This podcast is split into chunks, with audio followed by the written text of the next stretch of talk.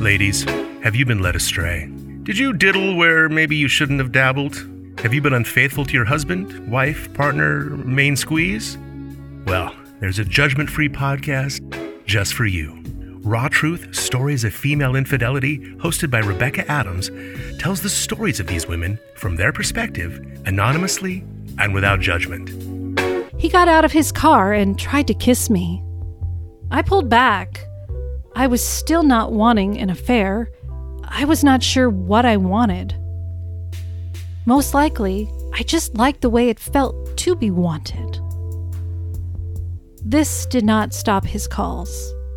Several more weeks went by and we met up again, this time by the water. After walking and talking for an hour, I could not take the suspense anymore. I leaned in and kissed him. It was like fireworks. If you need to come clean, get it off your chest, confess your sins with no Hail Marys required, then Raw Truth Stories of Female Infidelity is the podcast for you. And remember, it's completely anonymous and judgment free.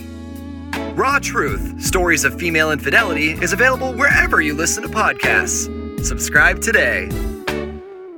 Raw Truth podcasts may contain explicit, sensitive, and questionable content.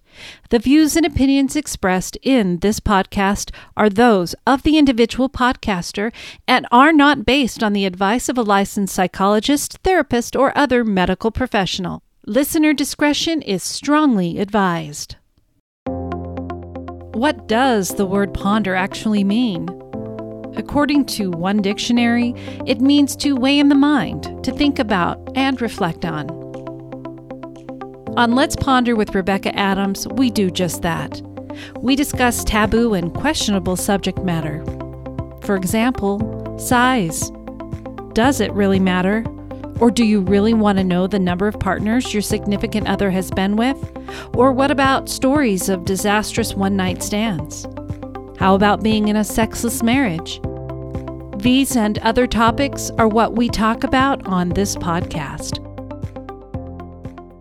Hello, and welcome to Let's Ponder with Rebecca Adams. Okay, my voice, yes, I just woke up. I'll tell you why I'm recording when I just woke up. Well, yesterday afternoon, the Marine and I recorded this episode, came back this morning to edit it down, and it was gone. So apparently, I didn't hit save, and then my computer went through some funky restart thing that it does, and it didn't save it. So I am back sounding like this. We're going to get it done, and then once the Marine wakes up and everything, we'll get his opinions and thoughts on things. So, today we're going to talk about basically what happens when a child is conceived through an affair, whether it be the woman who gets pregnant and is married, or the man impregnates somebody else, obviously a woman. So, I've got a great article from marriagebuilders.com and you can check out his page and and read the article yourself. It is in my show notes today, so you'll have an opportunity to see a little bit more about what this person does. Um, but his name is Willard F. Harley Jr., and he is a PhD. So we'll hop into his article, and then I do have feedback from listeners who submitted their thoughts and opinions about it, as well as an article from Florida about his child that he no longer uh, has penny parental rights because of the laws down there.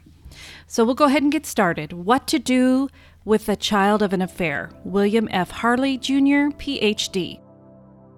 I have spent most of my professional career studying human decision making and its consequences. That's because the choices we make in life have such a profound effect on our welfare and the welfare of others.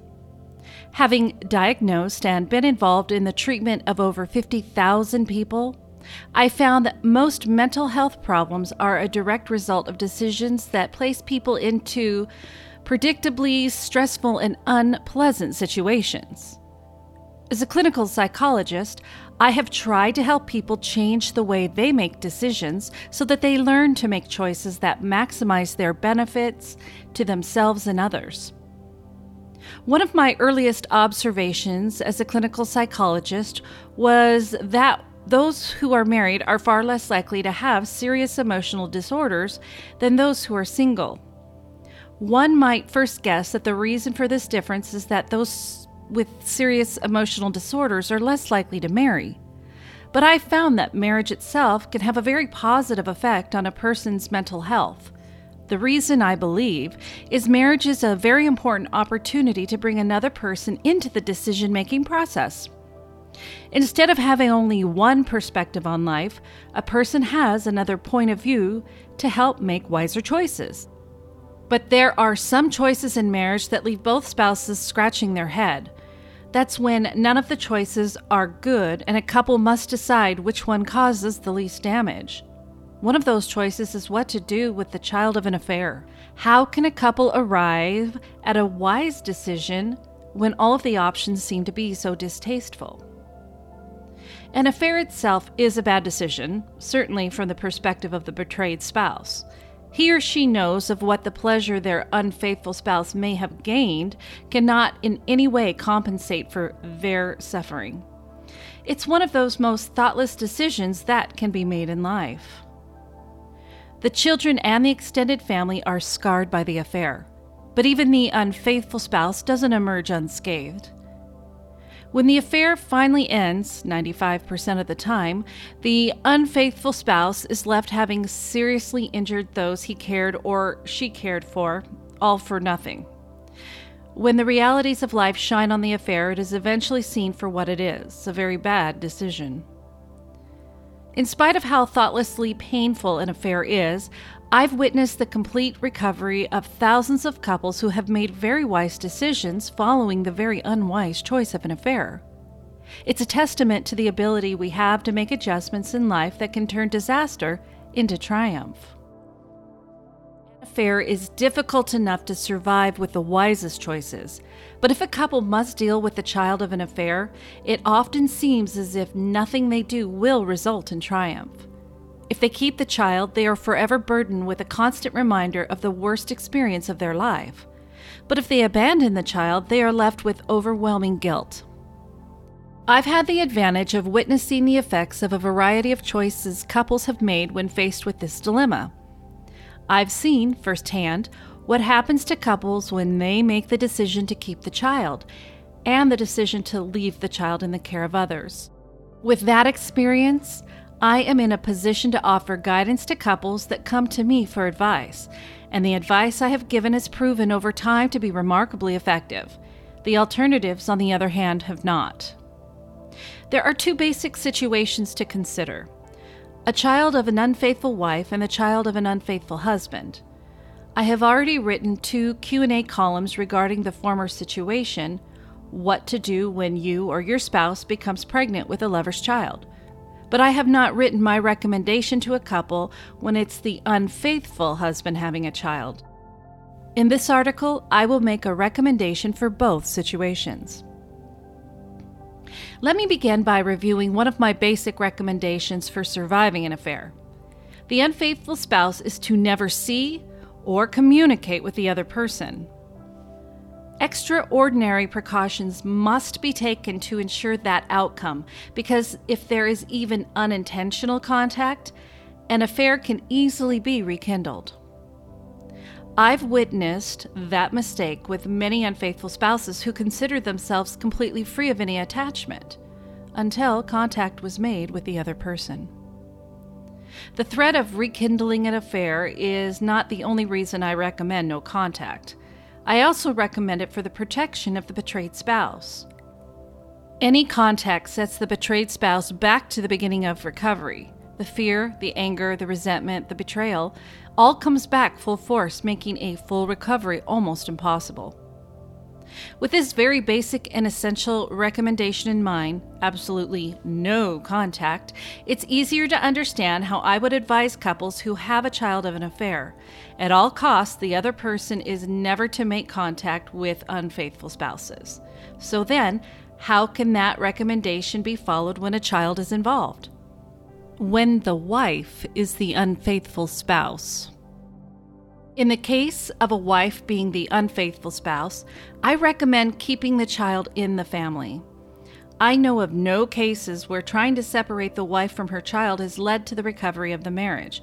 But I know how, uh, but I know of many recoveries if there is absolutely no contact of the other man with his child. In some cases, the other man doesn't want anything to do with the child, or he may need he. Uh, in some cases, the other man doesn't want anything to do with the child, or he may not even know that he is the father. In these cases, I do not recommend reaching out to him to raise his child. But even if he wants to raise his child, I recommend that you do what you can to keep him away from your family. Granted, this recommendation seems on the face to be a very difficult one to achieve, and even terribly misguided. Shouldn't the child have the care of the natural father? In this case, I have found that the betrayed father can do much better job raising the child as long as the marriage is successful. Children, in general, thrive in a marriage where a husband and a wife love and care for each other. The imposition of the other man in their lives is a constant reminder of the suffering caused by the affair and presents a very confusing parenting arrangement to the child. It would place the marriage under a great deal of pressure that the couple might eventually find intolerable. A loving and caring marriage would be difficult to create under that condition. While the affair itself should be exposed, disclosing the parentage of the child is a very different issue. In an effort to keep the other man away from the family, parentage should be left up to him to prove. People knowing the situation will guess that this child might be his, but without proof, he would have no legal right to disrupt the family. The law assumes that, in the case of a married couple, the husband is the father of any child born to the wife during the marriage. A couple dealing with the child of an affair should take full advantage of this legal situation and say nothing to indicate that the husband is not the father of the child. They are in no obligation by law to provide DNA samples unless so ordered by a court. Without proof of parentage, the other man cannot claim visitation rights, and any efforts to impose himself on the family can be dealt with by a restraining order for the entire family. In all my years of counseling, however, I have never witnessed a man who cannot prove parentage go to such lengths as to require a restraining order. If the other man is determined to prove parentage, he will need to persuade a judge to grant him a court order for a DNA test. Few men go to these lengths, but should he obtain a court order, the test should be supervised by the court. In the case where parentage has been proven by court ordered and court approved DNA tests, and the other man insists on visitation rights, the success of the marriage is usually seriously impaired. Some couples are able to overcome some of the negative effects by making sure that there is a mediator to deliver and pick up the child from the other man but such a couple is constantly reminded of the affair. Her attraction to the other man and his resentment about what she did will often cripple the marriage in this situation. When the husband is the unfaithful spouse. In many ways, based on my initial recommendation that all contact with the other person end completely, it's easier to make a recommendation to a couple with a child born to an unfaithful husband. He should not have contact with the child.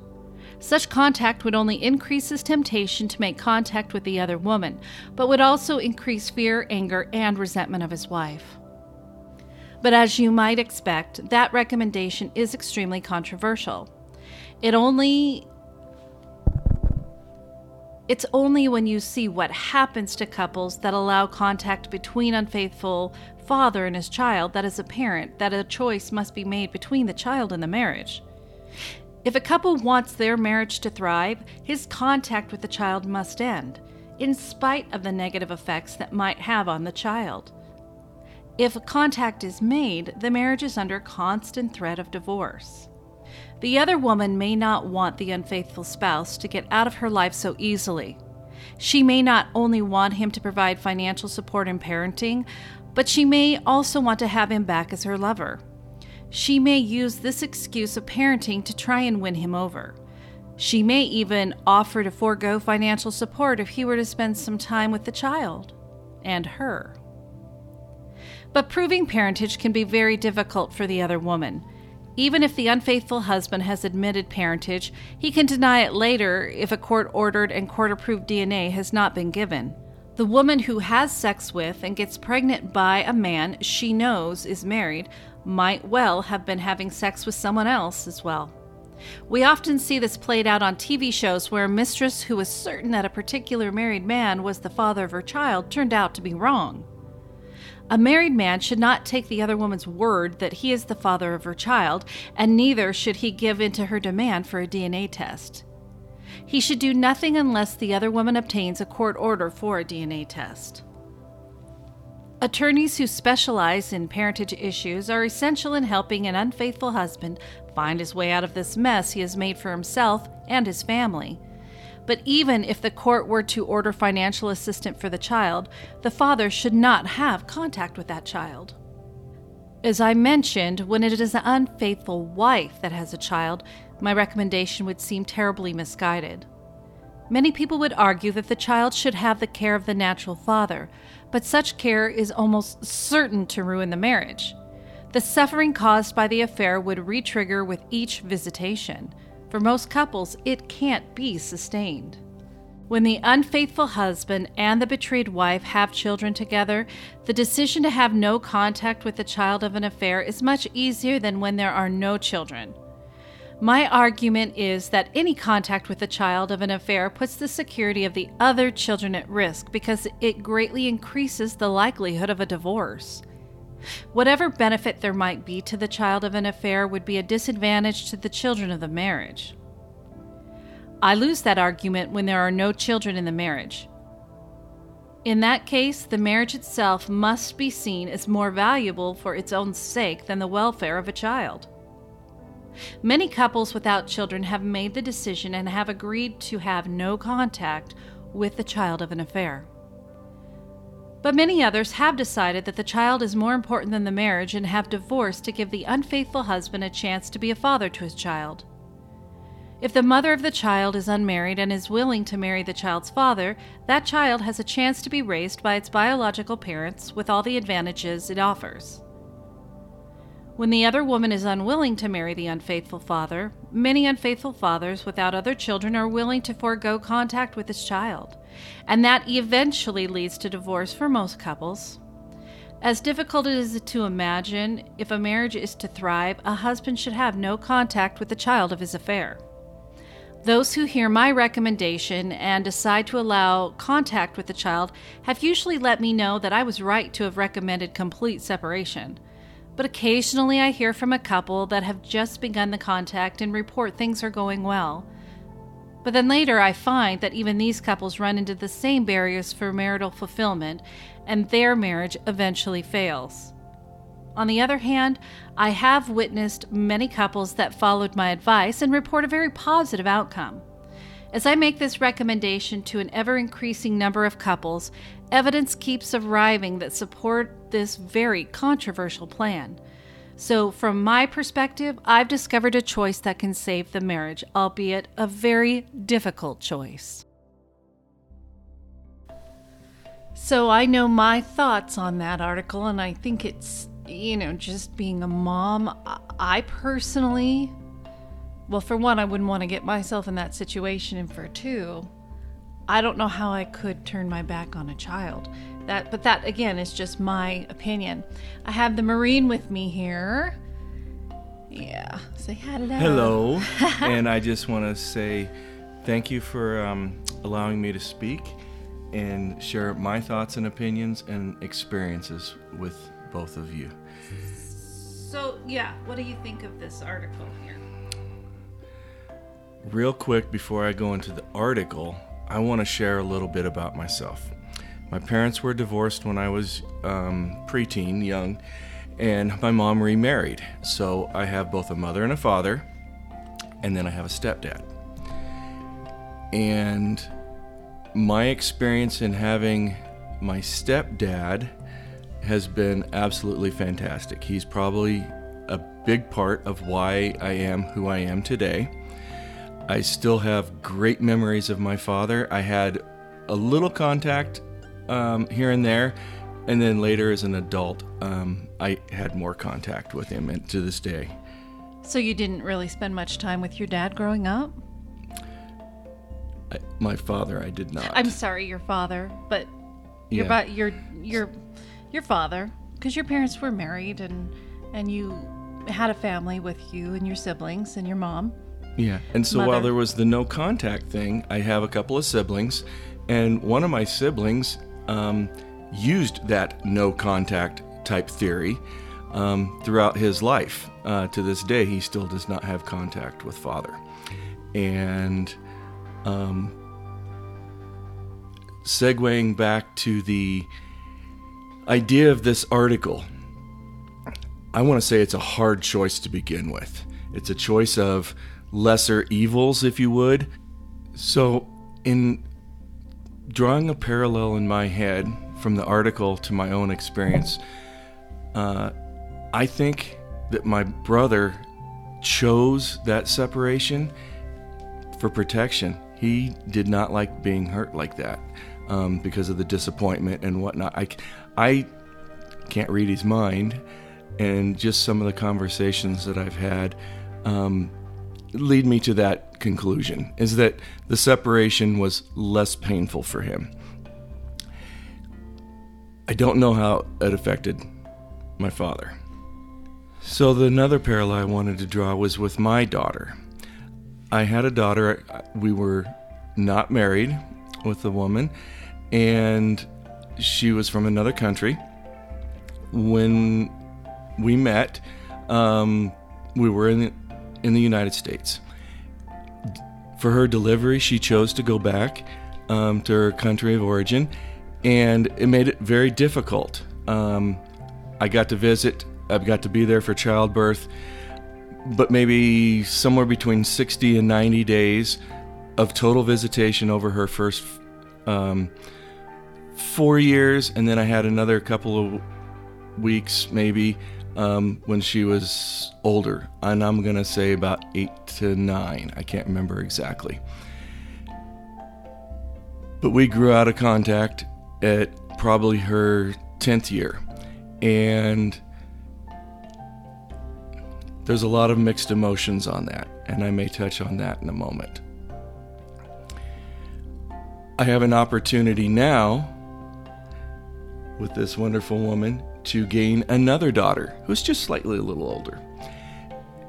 And I will be adopting a daughter who her father committed suicide when she was young, about three, and didn't have um, a great relationship with her stepdad, who for a few years, I guess she had a good relationship when she turned 18. There was a bit of an a, adulthood falling out, so to speak, and didn't feel like she was treated as well as um, some of the other would be stepchildren. She then had a, another stepfather who passed away and did not have a great relationship with her or between the two of them, him and her. Well, he suffered from having close relationships with anybody, his own children, even. He just was emotionally detached. Yes. And um, I came in the very first day I met her, and I'm a little bit of an extrovert, and I like, um, I'm very friendly, and so I like engaging with people. And uh, so, good morning, sunshine, was the first words out of my mouth to her um, one day. And ever since then, I have um, grown closer and closer, and we are in the process of adopting, or I am in the process of adopting. She's mine, so Yeah. I get to claim her first, but yeah. And it has been a wonderful experience taking care, of the limited time I have, another person's child. And trying to fulfill some of those roles. I think that a parent's role, especially a father figure, um, has kind of three, maybe four or more true callings. You procreate, you must provide, you have to protect, and those things I have had the opportunity with my soon to be adopted daughter a little bit. As an older child, she's not going to be as needing of some of those things as as younger, but But I have to almost disagree with you because she granted her stepdad raised her for the most part. He had not adopted her. He had uh, legal custody when we divorced, which I've talked about on my other podcast, but she has felt like she's been rejected. Her father committed suicide with her in the same house, and she found him. Okay, so being young, why did my dad not want to be with me? Okay, and then two, when she had the falling out with my ex husband because she had been living with him for a couple of years, and then when she was 18, she was able to move back in with me. And to him, it was a fuck off because I've raised you, your mother abandoned you, which I had not abandoned her, but he played that role and, you know, forced her to make a decision. And she decided on me. And so it's instead of being, hey, I understand she's your mom, we'll work through this, you know, and do what you need to do, he was angry and turned her back. And so that's been 11 years and they've really not had a relationship because she's 29 now. And then um, when I remarried my husband that had passed away, he would be there for her. He would help her where he could, you know, if we needed to help her with her car, do those types of things. But emotionally, he was not there because, and as I've talked about on my other podcast, it he just he didn't know how to emotionally connect with anybody. He didn't grow up that way. His kids even mentioned it at the funeral. And so it was a real struggle. So she couldn't depend on him emotionally, where she needed to just have somebody who knew she would, that they would have her back, not just for physical or financial needs, but that emotional need. That I've got somebody who cares about me, who means, who I mean something deeply to. Like, I, feel about her because she's my daughter. She knows mom's going to be here for her regardless of the situation. But she always felt that there was some sort of a, oh, what do you call that? Um, when you love somebody only if they, um, on terms, not terms, what's the word I'm thinking of? Conditional love, I guess, is what it is. She knows that's not with me, but that's how it felt with the man who basically raised her, her main stepdad. And I think that unconditional love, that connection, everybody needs, whether it be from, in my case, like a stepfather or a stepdad, and or my role with my new stepdaughter or my daughter that I'm a stepdaughter now. she's my stepdaughter at the moment, yes, and so that connection, how does that tie to um, the author of this article and his ideas of potentially an abandonment issue or something along that, where you put the child's needs sort of behind the needs of the adult, the married couple, and raising a child that is not yours. And there's the two different ones the child that was born to the woman, and how does that male figure, the father, fit in with that couple. And then there's the other side of the coin, where the f- male has a child with somebody else. And I think that that total, even though it's a difficult choice, but that total disconnection is probably for the better. Um, and I say that with a very heavy heart. I think that my daughter um, had another stepfather who fulfilled the role that I wasn't able to. And I hope that everywhere in the world, children get an opportunity to have that. Um, on the other hand, that unconditional love for a child that's not even yours, um, I think two things. One, it's the right thing to do. Secondly, and it's not easy, the right thing. Secondly, um, the little bit of a, a counting coup or a brag, um, I wrote a note, be the better man kind of idea, is I'm going to provide for that child no matter what. And I'm going to do it better than her biological DNA donor. And I'm going to take a little pride in that. And I don't know if that's good or bad, but um, I'm sure it's just little ego booster. She- well, she's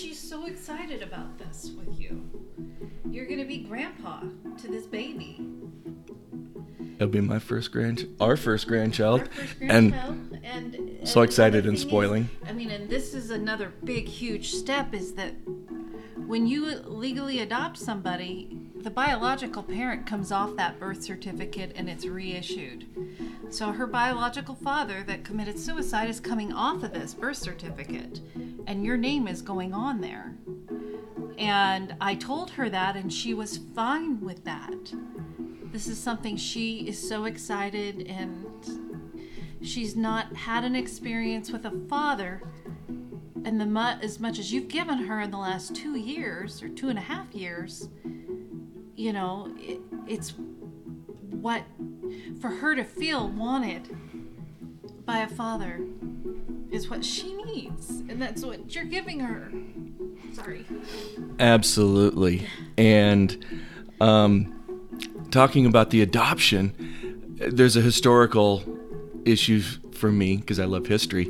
And I look back at the Romans and then tie that in with the Bible because Paul in um, the New Testament talks about how the Romans, when they adopt somebody, it actually it's not just the legal matter of being able to inherit things, but you could disinherit a child that was um, born to you flesh and blood. But once you adopted somebody, that was a more permanent. You couldn't disinherit that adopted child.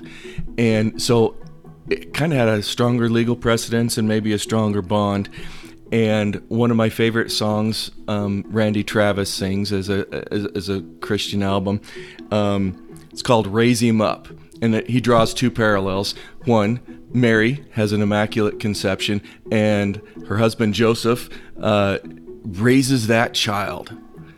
And then there's the you know the biblical story to that, but you draw it to a parallel um, where I think as an author of the song, he might have been raised up by somebody who wasn't his father, and um, I think that is a awesome gift to give a child that every child deserves.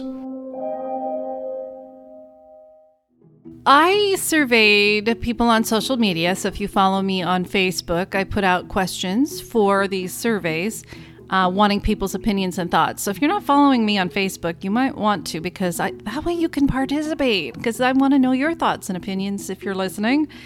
Um, but he wrote, Hey, my wife's cousin separated from his wife. She moved another dude in, got prego, got back with the hubs, and doesn't allow the dad to have rights to the kid. Florida has this antiquated law whereby the husband is legally the father. So he sent me the article on that. Okay, so this article is from the Palm Beach Post. Um, it was published back in 2017 by Jim Hayward. And of course, I'll have the link to that as well on my uh, episode notes.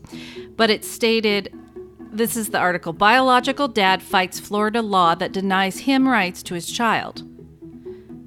After losing contact with his three year old son when he broke off a relationship with the mother, a Port St. Lucie man is fighting for paternity rights, our news partners at WPTV report.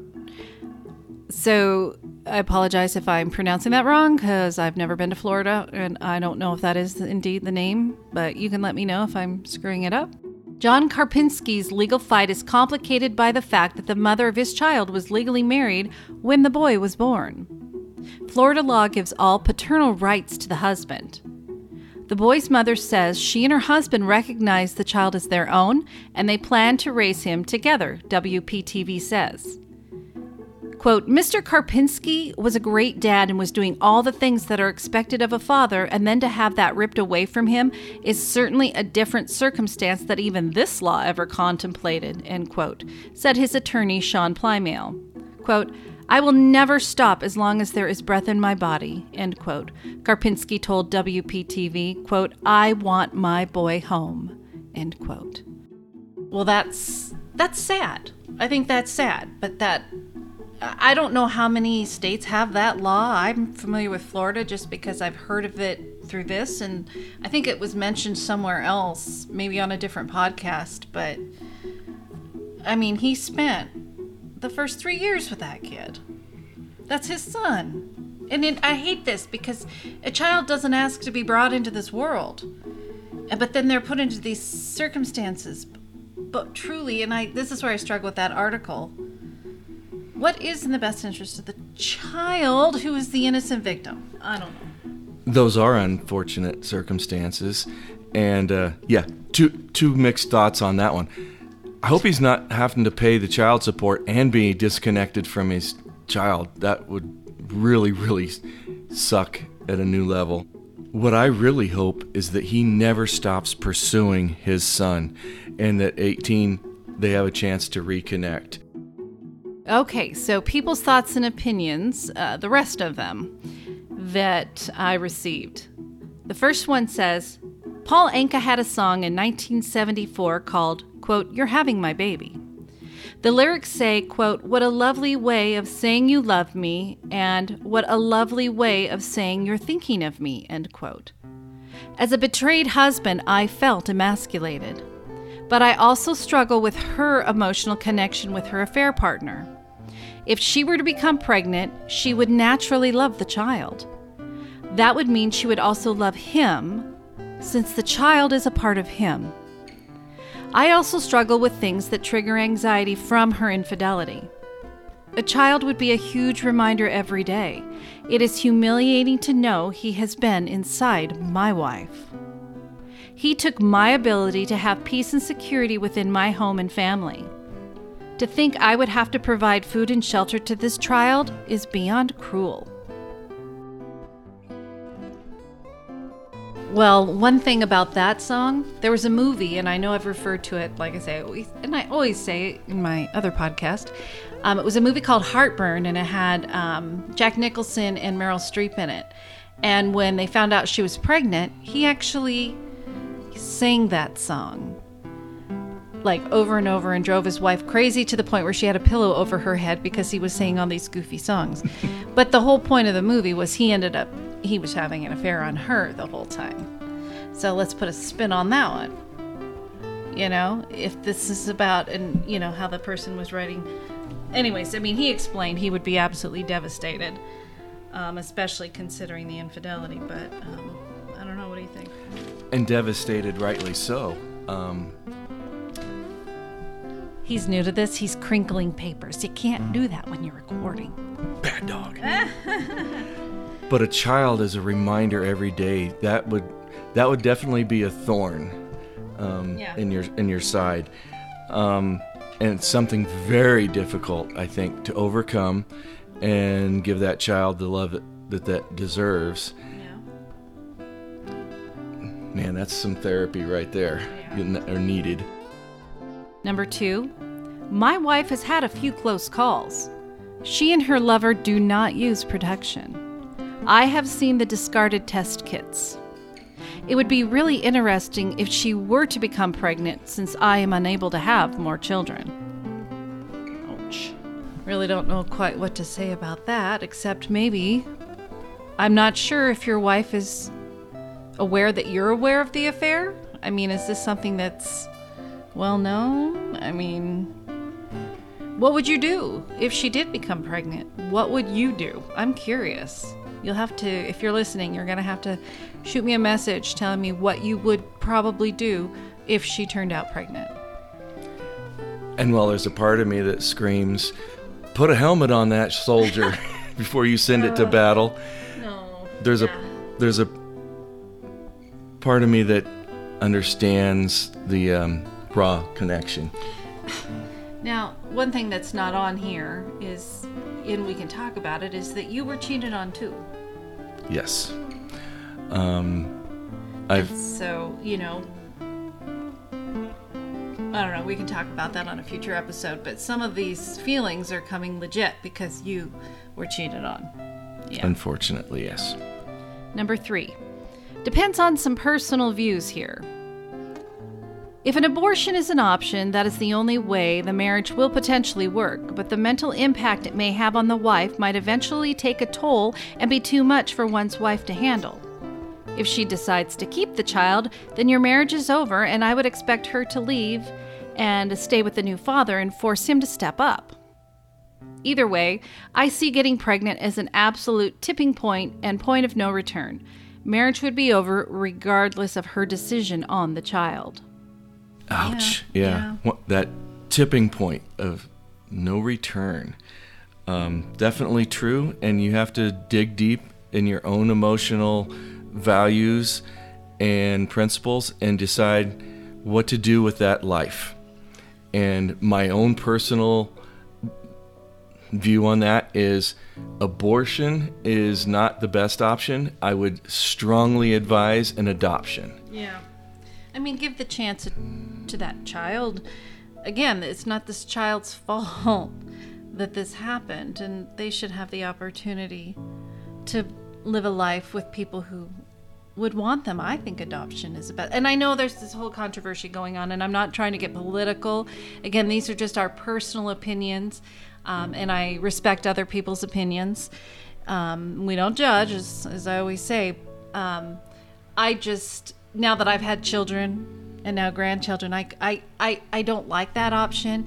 I think adoption is the best for me, and that's just me personally. Again, um, especially a child who was born out of wedlock like this, it's not the kid's fault. And life is precious.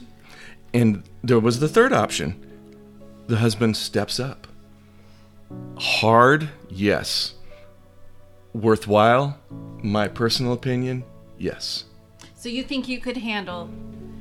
Because we've talked about this. If your wife had gotten pregnant by an affair partner, that you could sit there and raise that child like your own without having any kind of uh, Need for therapy, tons and tons of therapy. but just not having any resentment. I mean, I don't think with you and your personality, you would have resentment for the child by any means. You're not of that makeup, but having uh, the resentment toward your wife. Oh, there's the danger. Treat the child as the innocent that it is. Yeah, However, yeah, there might be some harsh thoughts or words or something And that's what they say. resentment towards the wife and that child there every time is a reminder oh my gosh i can't imagine so my principles say step up and my the reality of my When it comes to emotions existence and emotions feelings, and, yeah, and that can kind of trump that, you know. And and I think that's why a lot of women just don't tell their husbands the truth. And in fact, we had a chat with a friend not that long ago who was in the military, and he said the timing doesn't add up on the pregnancies, and he was well aware, or at least later in life, he knew she had been unfaithful multiple times. But to him, he doesn't want to know the truth. He has raised these children, I think there was like one, maybe two that were in question, as his own. He doesn't want to know anything because those are his kids. He doesn't want to think on that level, and these children are pretty much all grown. And he is just, he was the person, even though he didn't have, like I said, proof, he was going to continue to raise them no matter what. And so in this case, she never said anything, but when he did the math, and I have other stories like this on Patreon, these men that were in the military did the math, and somehow these women got pregnant. and, it just, having been in the military i may have to chime in a story or two in the future and without that dna test shoved in that guy's face or a court order kind of thing as mentioned before I think that was admirable of him to just ignore the bad math and um, treat those child like they needed to be treated. Yeah, That's a And that was maybe in a way forgiving his wife and moving on. It sounds like They're divorced now, but Oh. yeah, Missed that but part. still, the you know the the kids that they have, they are his. No matter what, they're his, regardless of what the blood work might say. He does, like I said, he doesn't know for sure, but from what his heart is telling him, those are his. End of story. And the other part of the story is how do the children react? When it comes to Father's Day, do they send him the card? When it comes to um, birthday gifts and I love you and um, things like that, he's the recipient because he put in the hard work. Well, and they don't know. I don't think the kids even know about the potential issue. That's something that's been kept on the download. But yeah, it would open up that. But I raised you. Yeah. And I, I mean, I can talk about my own dad. He had two step kids.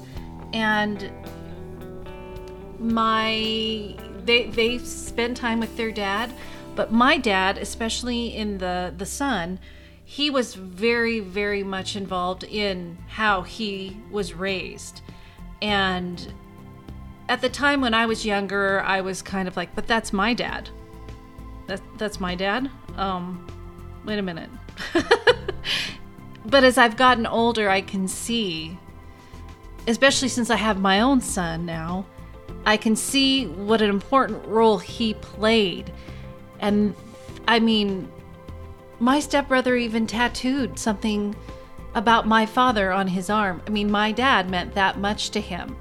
And I could kick myself for acting like a stupid teenager, late teenager, you know, in life, being jealous that my dad had the second family because my parents were divorced. I didn't get to have my dad as much, and they did. And so there was some resentment there. But there was, again, I mean, I have to say to myself, hello, it's not the children's fault. And, you know, I, I think as I've gotten older, I've been able to see it. I mean, I'm in my 50s now. You'd think I'd grow up, and I have.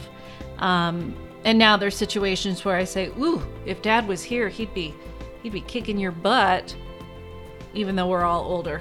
but you know, because I lost my dad a long time ago. But uh, yeah, that's that's it on that one. So, okay, one more, as I know this episode is kind of long. Assuming uh, just the affair did not end the marriage, I would say, okay, so you cheated on me, you went raw, more disrespect.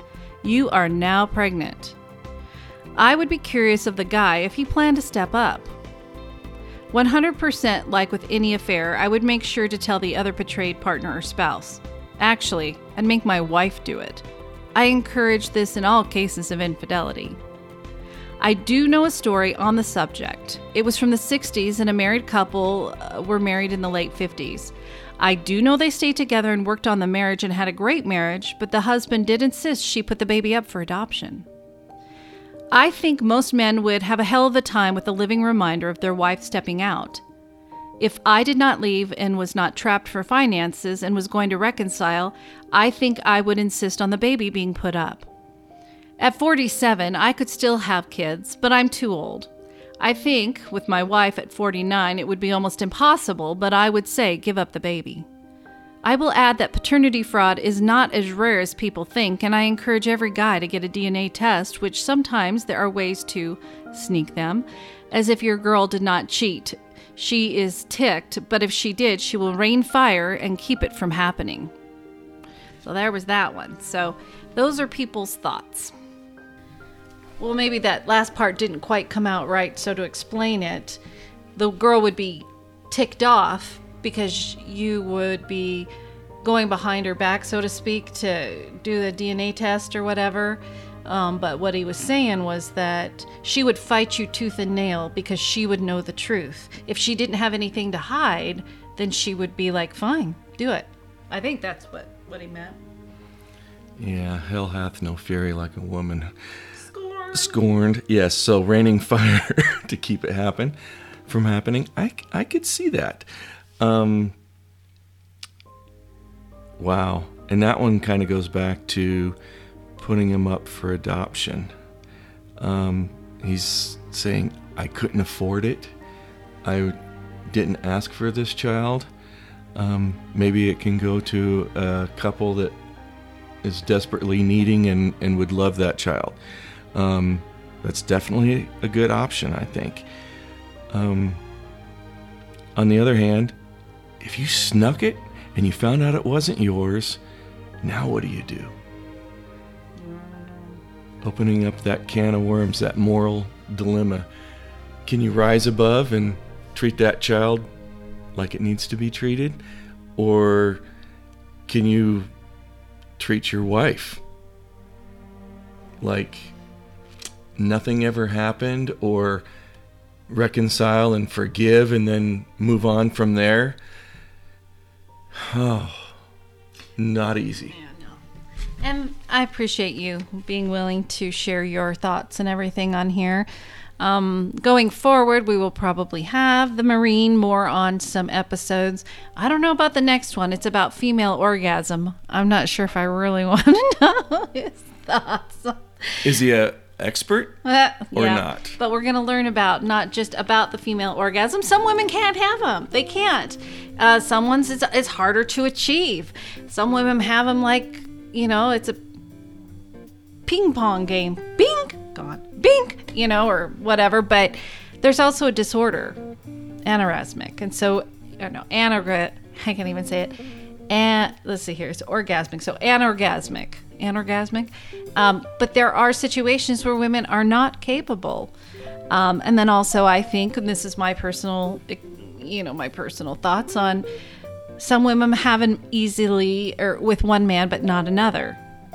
And a lot of these affairs show these women are not so much with their husband, but they are with their affair partner. But I think that that has a lot to do with the emotion and the situation. There's a lot of uh, different factors happening when you're with the person that you're used to, your spouse, you know, is life vanilla. And then here it's somebody new. It's that new excitement, that new chase, and your body is completely worked up, unlike it is a lot of times with a marriage partner. So we'll learn a little bit more about that, and we'll see if uh, Mr. Marine is going to chime in. and whether I testify on that episode or not, I will be listening, and I hope you are too. We're going to keep our personal lives out of it, dear. Thank you all so much for being here and listening to myself and the Marine about this topic. It's a tough topic. I mean, everybody, I think, you know, is all, of course, there's no black and white answer. It's all going to be circumstantial based on how maybe people's religion is, how they feel about humanity, um, the forgiveness. Maybe people aren't able to forgive. I mean, there's so many different parts to what would happen when it comes to a child's affair. I mean, every household is different. But I have read many stories on my podcast, um, The Raw Truth Stories of Female Infidelity. And I know at least of one where she did have a baby based on an affair or through an affair. And for a long time, she did not tell the husband until there was something that had happened where she had to reveal it. They are still married, but that was pretty rocky of a road.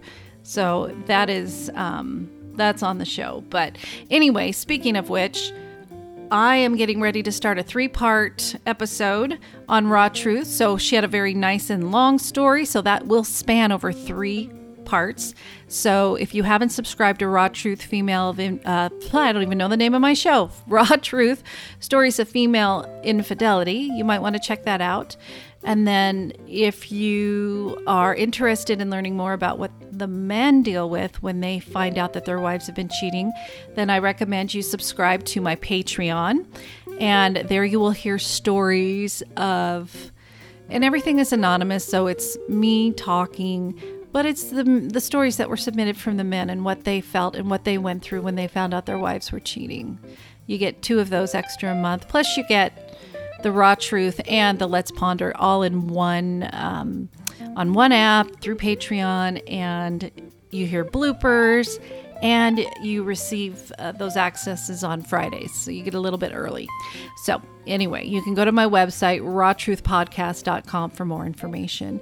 We'll be back in a couple of weeks with a new topic about the female orgasm. Do you have thoughts and opinions about it?